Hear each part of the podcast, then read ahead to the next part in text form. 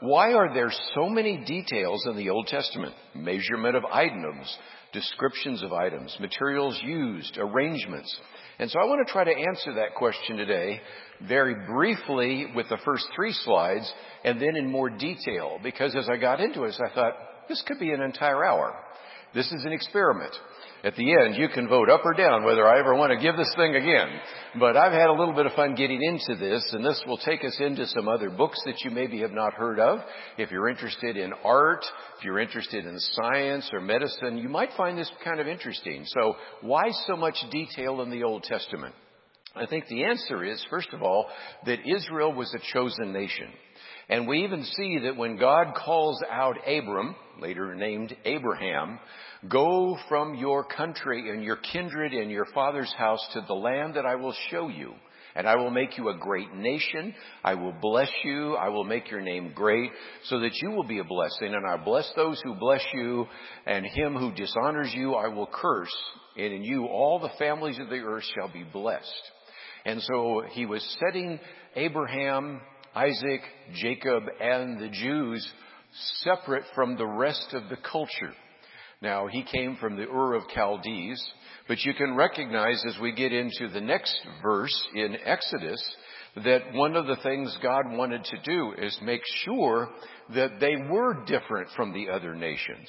And so here, this claim, I will, if you will obey my voice indeed and keep my covenant, then you shall be a peculiar treasure unto me from all the peoples, for all the earth is mine. And then another statement that we see in Deuteronomy, you are the sons of the Lord your God, for you are a people holy to the Lord your God, and God has what?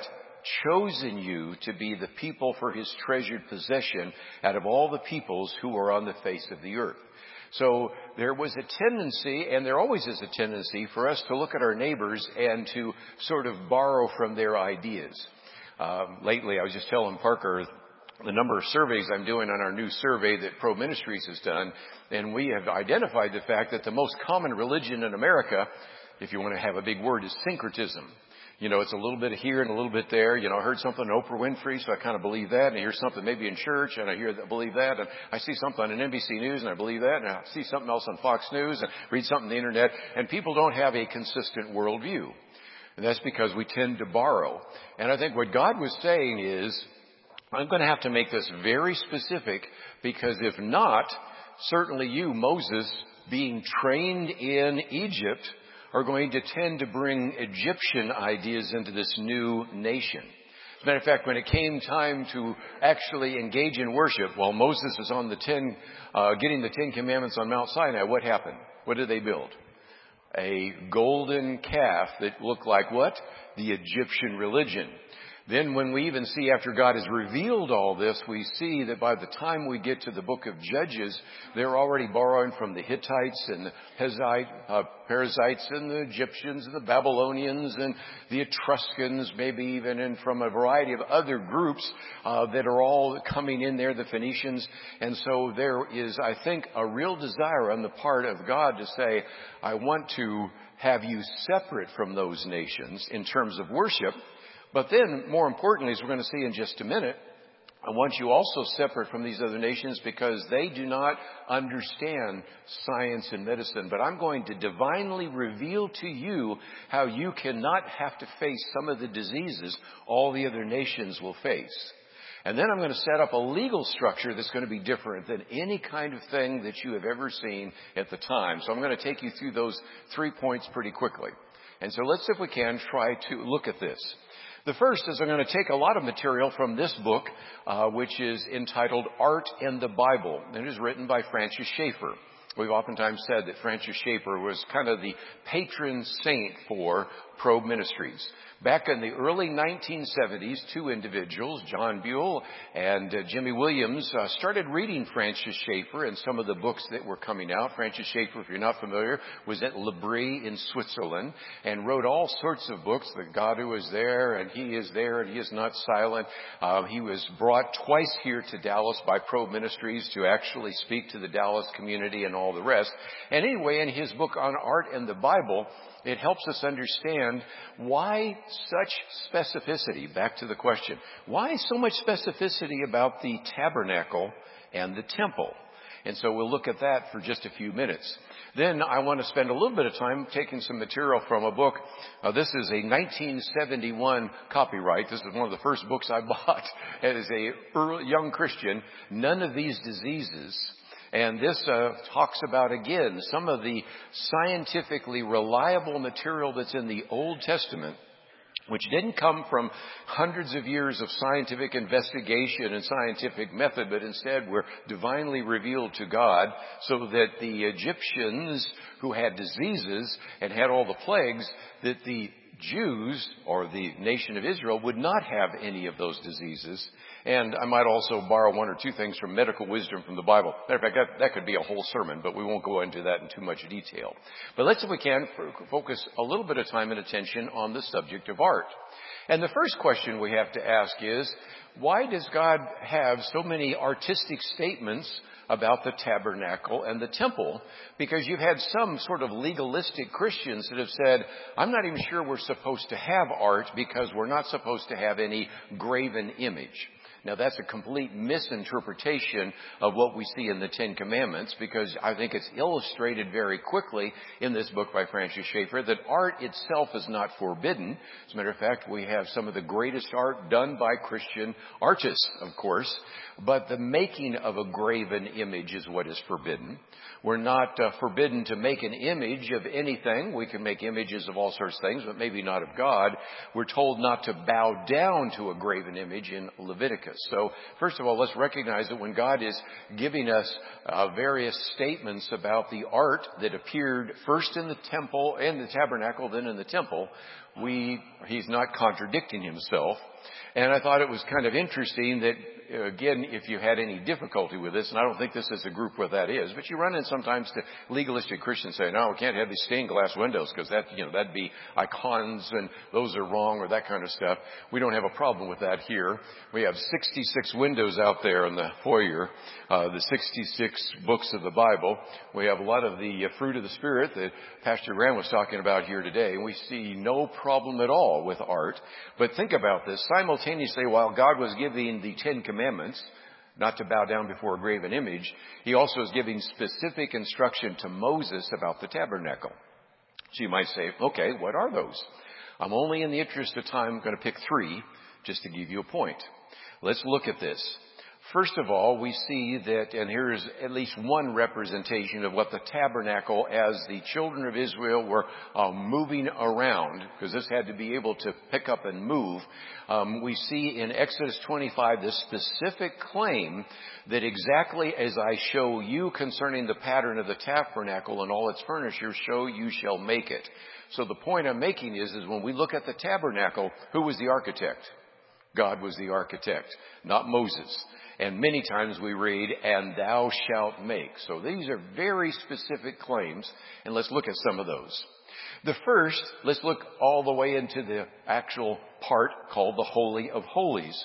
And here, for example, you shall make two cherubim of gold, of hammered work shall you make them on the two ends of the mercy seats. Okay, so first of all, question number one. What are the cherubim? Okay, we can probably answer that question. They are what are called the angelic host. Uh, Jack Graham's or Pastor Graham's book on angels goes into that in some detail, so it's available in the bookstore if you'd like to read a little bit more about angels. But first of all, think about this. Had anybody at that time seen a cherubim? Not pretty much evidence. We know that Isaiah does. We see that. Uh, and we know probably it looks pretty like uh, Ezekiel did. But this is a thousand years later. When they say make a cherubim, it's like, I've never seen one. And so why the specificity? Because God had to specifically explain what they look like unless maybe he divinely revealed that to one of the craftsmen.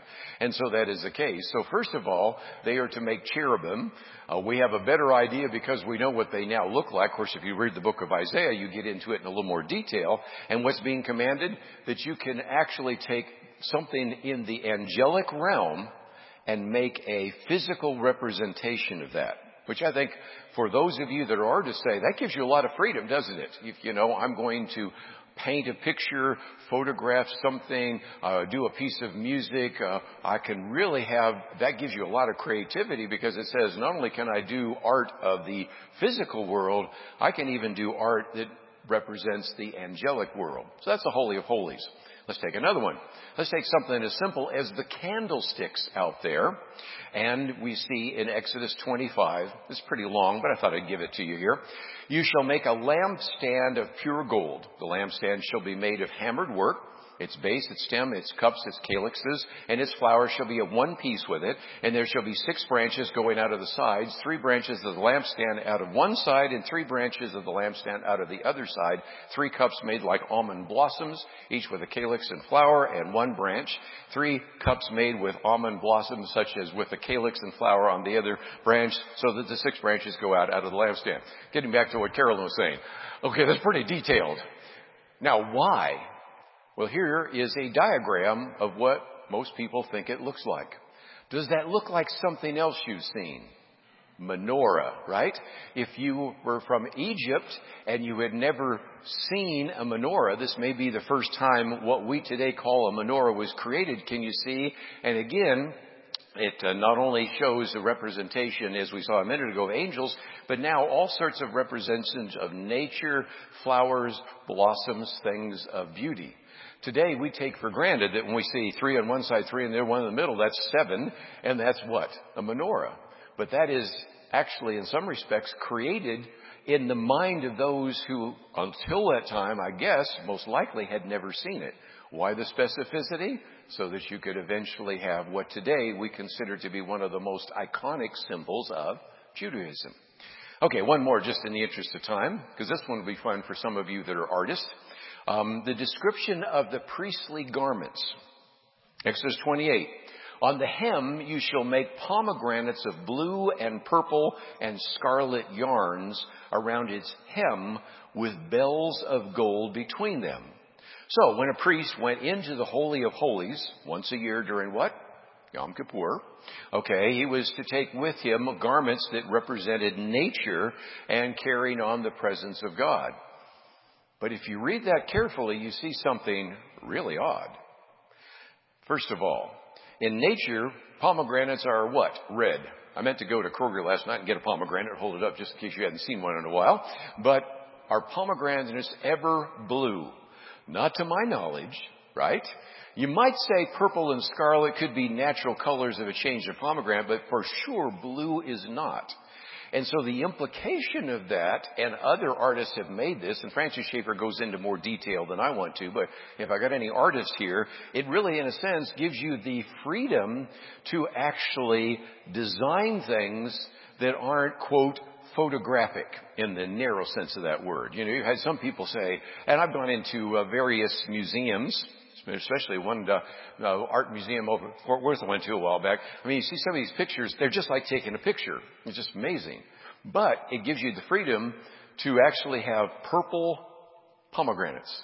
And I think that illustrates the fact that here you have the freedom to do all sorts of things creatively whether it's, you know, even when I take pictures, sometimes people say, well, that's a great picture. Well, you know, I also go into Lightroom and change a few things, exposure or the saturation or something like that. And of course you can, with Photoshop, do all sorts of things that don't actually exist. So we know that, but I think in some respects, even looking at this, we can see some principles about art I'm not going to turn this into an art lecture, but I think illustrates only so well what uh, was revealed just with the tabernacle itself. Okay, let's move fast forward to the temple. Now, first of all, you might say, well, Solomon designed the temple, right? So it's all the work of Solomon. Well, first of all, everything we just had revealed in Exodus still applies, but now as we get to First Chronicles, we see something else. David records that Solomon's design was a pattern that he had by the, what? Holy Spirit. I've learned not to say Holy Ghost today because then they think Casper, right? Did you learn that today? Okay. All right. But, you know, we've been talking about the Holy Spirit, so there we go. And verse 19 goes on to say, And this he made clear to me in writing from the hand of the Lord all the work to be done according to the plan. So the illustration is, is that even as the temple now was built by Solomon, it also was designed ultimately by God. And the temple was to be filled with artwork and garnished with precious, precious stones for beauty. Think about that for just a minute. Is there any structural reason why to have precious stones? None that I can think of. But the precious stones were there for what? Beauty. And so that is, I think, another idea that sometimes we can, when we are in a house of worship, as even think of some of the artwork we have here, even at Prestonwood, you might say, well, there's no function to that large globe out there that sometimes we look at while we're eating some of the coffee cake, or um, a variety of others, or all this beautiful stained glass, or even the beauty of this. It has no functional basis ultimately. Doesn't hold the building up, doesn't make it any stronger, but I think it illustrates again that although there was not a pragmatic reason for that, God says it is good for you to have things which are beautiful. And sometimes you look at some of the churches, he talks about this a bit, you know, especially uh, when this came out during the 1970s, there was sort of this uh, desire to have almost utilitarian-like churches. And we Protestants sometimes went too far. We looked at the Catholic churches and say they were so ornate and everything. Sometimes we had churches that look like buildings, like office buildings, you know. And here it says, no, there's a place for beauty um, within a place of worship. There's a place for beauty inside your own home. Anyway, I just thought I'd add that one. But let's look at another one. It also tells us, interesting enough, that Solomon lined the house with gold, its beams, its thresholds, its walls, and its doors, and he carved cherubim into the walls. Well, again, is there any reason to do that? Structurally, not really. And yet you can go to some of the great cathedrals in Europe, and sometimes you have to go up on a scaffolding to see some of the things that are sculptured that only you could see on a scaffold. And there, one time even asked one of the people, why are you sculpturing it up there? Nobody can see it. He said, well, God can see it. That was reason enough. And here, in verses 16 and 17, this is even more interesting. He made chains like a necklace and put them on the tops of the pillars and made the hundred pomegranates. There's those pomegranates showing up again. God must like pomegranates. So there's something about that. And put them on chains. But here's the interesting thing. He set up two pillars in the front of the temple, one on the south and one on the north, and then gives them the names. And again, think about this from an engineering point of view. Those two pillars do not hold up the temple. Those two pillars have no structural purpose other than just to be there as a testimony to what you can read later on in those passages in Second Chronicles chapter 3. So again, you can see just a tremendous amount of emphasis upon beauty and upon uh, using this to maybe direct you to worship for the Lord. I think that's pretty powerful. If you look at your outline, you notice I also added just one very short section on the subject of Jesus and art. Because a lot of people say, well, you know, Jesus, he wasn't real big on the art. Oh, uh, here's a good example. Let's first of all, to put it in context, go all the way back to the book Numbers 21. And as you remember, as the uh, children of Israel are traveling around, they are bit by snakes. Some are dying. And so what is Moses commanded to do?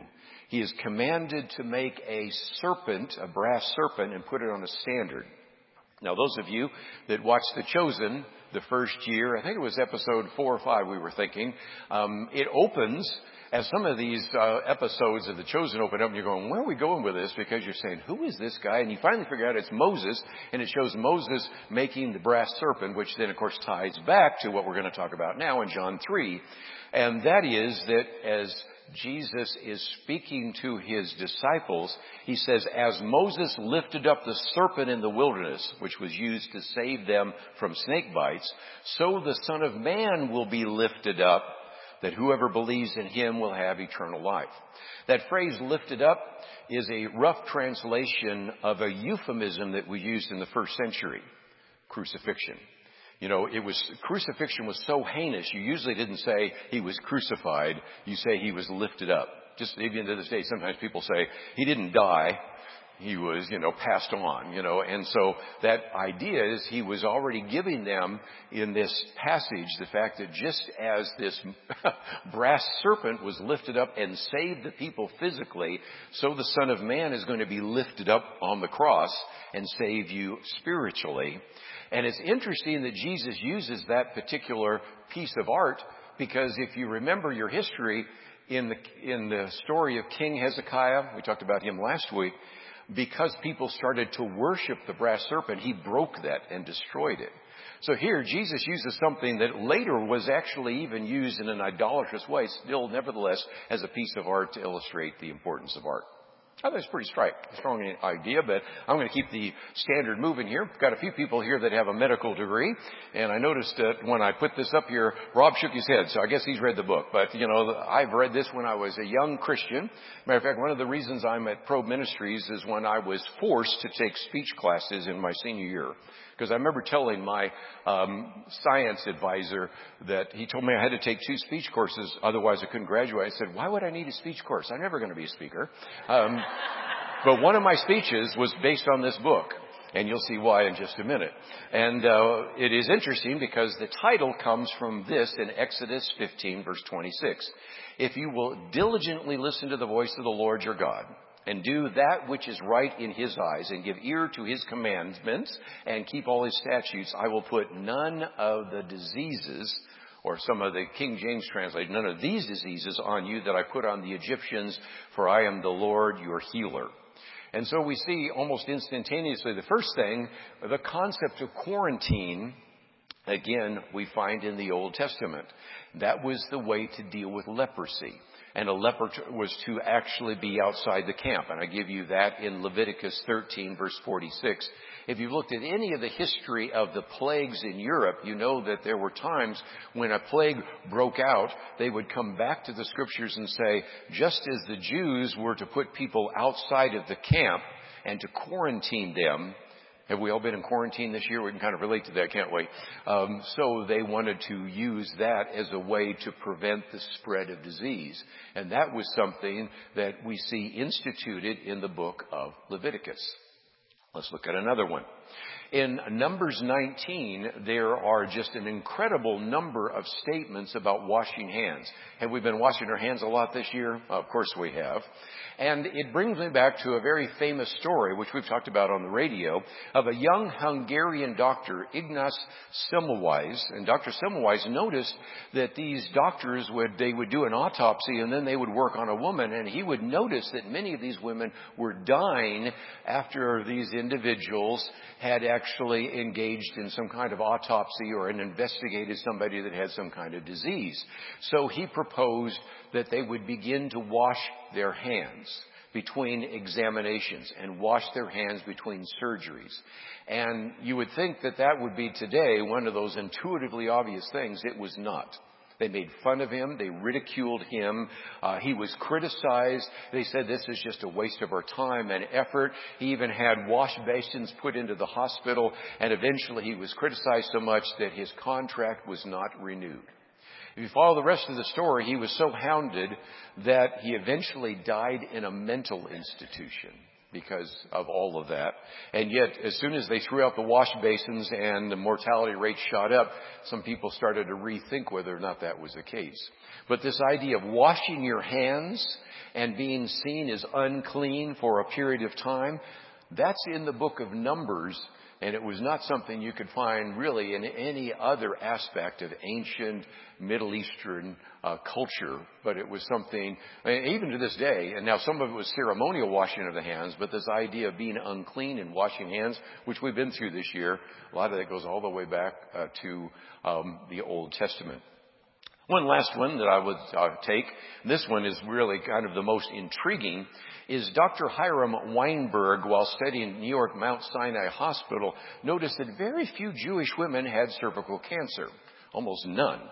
And he and the researchers began to think, well, maybe it's due to the fact that Jewish men were circumcised, and so there was less opportunity for certain things that might have caused cervical cancer. So then, interestingly enough, uh, there was an article came out in the Journal of the American Medical Association listing the reasons why circumcision might be a healthy practice, but the article then was challenged for failing to mention the safest time in which to do that. Think about that for just a minute. And so in there, they pointed out, the article mentions that newborn infant um, usually does not necessarily have enough vitamin K, which is one of the cofactors for clotting, um, for at least about the fifth day.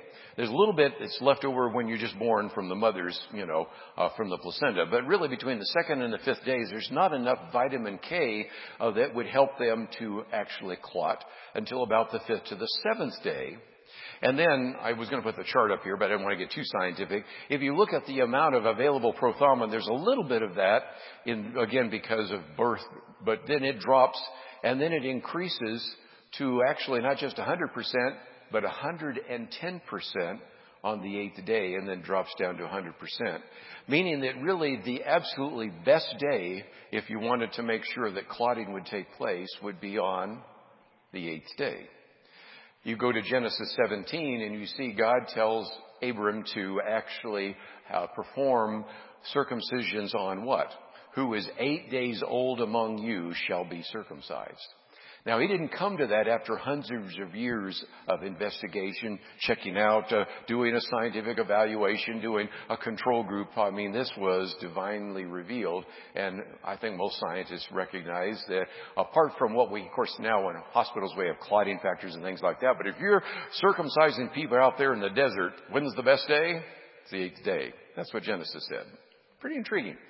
Uh, but with that, let me just real quickly before we run out of time talk about one other aspect. Because God gives very specific statements about the tabernacle, about the temple, even about health laws. We can also talk about the dietary laws and whether or not uh, we should uh, eat pork and a variety of other things. But I want to get into some of the legal issues as well. And that is that when we look at the Ten Commandments and we look at all the Old Testament law code, again, very, very specific. And one of those is the idea of the rule of law. The Jews wanted a king. Now you can see that Samuel eventually condemns them for wanting a king, but nevertheless they made Saul the first king in Israel. But even though he was king and later David was a king, they still had to obey the Ten Commandments. We take that for granted, right? You know, I, I'm heaven forbid that people that are elected live under a different set of laws than the rest of us. We'd never want that to happen, right? I mean, that couldn't possibly happen. You've got to understand that even in Western culture, we have this idea of the divine right of kings. Can you think of Esther fearful that when she goes before the king, she could be killed? Can you think of Herod deciding that just on a whim can kill John the Baptist? I mean, and yet, look at this. Samuel rebukes King Saul for disobedience in 1 Samuel 13. Nathan rebukes King David, 2 Samuel 12, because of the sin with Bathsheba, because the Old Testament law was considered this. It was a nation of what? Laws, not a nation of kings even in that situation. And so it's kind of interesting. Even during the Jewish monarchy, you have, for example, all sorts of prophets that could criticize as well. Another concept that you find very early on in the book of Exodus is majority rule. Again, that is something we take for granted today, uh, part of Western law, part of Western culture. But civil cases were decided on the basis of a simple majority. If the group had to decide, it would be simple majority. Capital crimes had to be decided in terms of what would be considered a supermajority. And the implication, especially if you look in Jewish law, is that generally we follow the majority except, and then they point to Exodus 23, do not follow the majority when they do wrong or when they give evidence that perverts justice. Now sometimes we look at that and say, well, that doesn't exactly look like the trial of Jesus. But I think a couple of weeks ago I pointed out all the different errors, all the times in which the trial of Jesus violated Jewish law. But overall, you were pretty safe in the Jewish law code because a majority had to vote against you and a supermajority had to certainly vote against you if it was a capital crime. Freedom of speech. I've already sort of alluded to that. The Hebrew prophets openly spoke out against their kings. They spoke out against the people. And um, yes, some of them were persecuted. But I think again, there was this idea of freedom of speech that again, we take for granted. But again, the majority decided policy and even there, the minority had a right to be heard. And so some really interesting things that people have been talking about in terms of the history of even the Jewish law. And if you'd like to read more about that, I would commend to you William Blackstone's commentary on the English law because time and time again he refers back to some of the principles in the Jewish law that they implemented in English common law, which then were carried over into American law. Uh, many times, if you wanted to be a lawyer, you just had to read Blackstone's commentaries. Abraham Lincoln is a good example. He didn't go to law school. He read for the law, and that's what they would read. Anyway, one more real quickly. The trial. Yeah, we talked about this a couple of weeks ago in terms of Jesus. The highest court, of course, is the great Sanhedrin, but then you had some lesser courts that existed that heard death penalty cases, and then even the lowest court that handled some of the civil, civil and criminal matters. And you can see that if you look at both the Torah uh, for example, I didn't give you all the verses there, or the Talmud, which was some of the writings of the Jewish scholars. These describe what today we would call due process. And just a couple weeks ago when I talked about the trial of Jesus, they violated all sorts of basic Jewish principles of due process. It was a kangaroo trial for sure uh, that uh, caused Jesus to be executed. And interestingly enough, to make sure that you would not bear false witness in a court, if you did bear false witness, you would same the same penalty as the accused. So that was a way to make sure that you were providing honest, uh, impeccable ter- uh, testimony in front of a court. So if nothing else, we can see that that was certainly the case in the trials. Finally, what about punishment? Well, if you go to Exodus 21, it has this idea of what we call the lex talionis. Lex talionis was what? It's a life for life, burn for burn, wound for wound. It still seems pretty crass, but the idea was is that you can't have a punishment that far the is much more extreme. In other words, punishment should correspond both in degree and in the kind of offense. That's very different than the kind of punishment that existed in a Babylonian court and an Egyptian court. Of course, again, if you were to offend the Pharaoh, you were offend the king, that was it. That was, even if you just said something, that would be enough to get yourself executed right on the spot. And here, the Old Testament actually had the concept of lex talionis. If you go back to Exodus 21, it actually talks about if two men are fighting and a you hit a pregnant woman, she gives birth, but there is no damage to the child, then you have to still pay a penalty. So it looks like even there, they're usually talking about the monetary compensation for this. Not if you get a wound that then I'm going to wound you as well, which is very different than what you have in Islam, right? Because in Islam, the principle is taken in a very literal sense. If you're a thief, you could lose your hand for punishment, right? So you can see it's very different. But of course, the biggest question is, what about the ultimate punishment, the death penalty? That goes all the way back to Genesis 9 6, instituted after Noah gets off the ark, and that is, whoever sheds the blood of man, by man shall his blood be shed, for God made man in his own image, the concept there of the death penalty. Anyway, I may have gone into it in more detail, but you can see how specific everything in the Old Testament was because I think God was trying to protect the nation of Israel and trying to protect the Jews, first of all, from borrowing false ideas about religion from other cultures and to protect them from borrowing false scientific scientific. Uh, you look at some of the treatments being used for everything from blindness to leprosy back in that uh, world, and you can see all of them were fakery and uh, very bad science. And so, if nothing else, trying to establish the nation on a foundation which we really today take for granted, but shouldn't, because if nothing else, we see that God has really protected us from those diseases if we apply some of those principles, and given us a basis for actually believing that our legal system, if based on God's Word, can be one that can protect the rights of other individuals. So Carolyn, thank you for the question, and I'll take one more next week.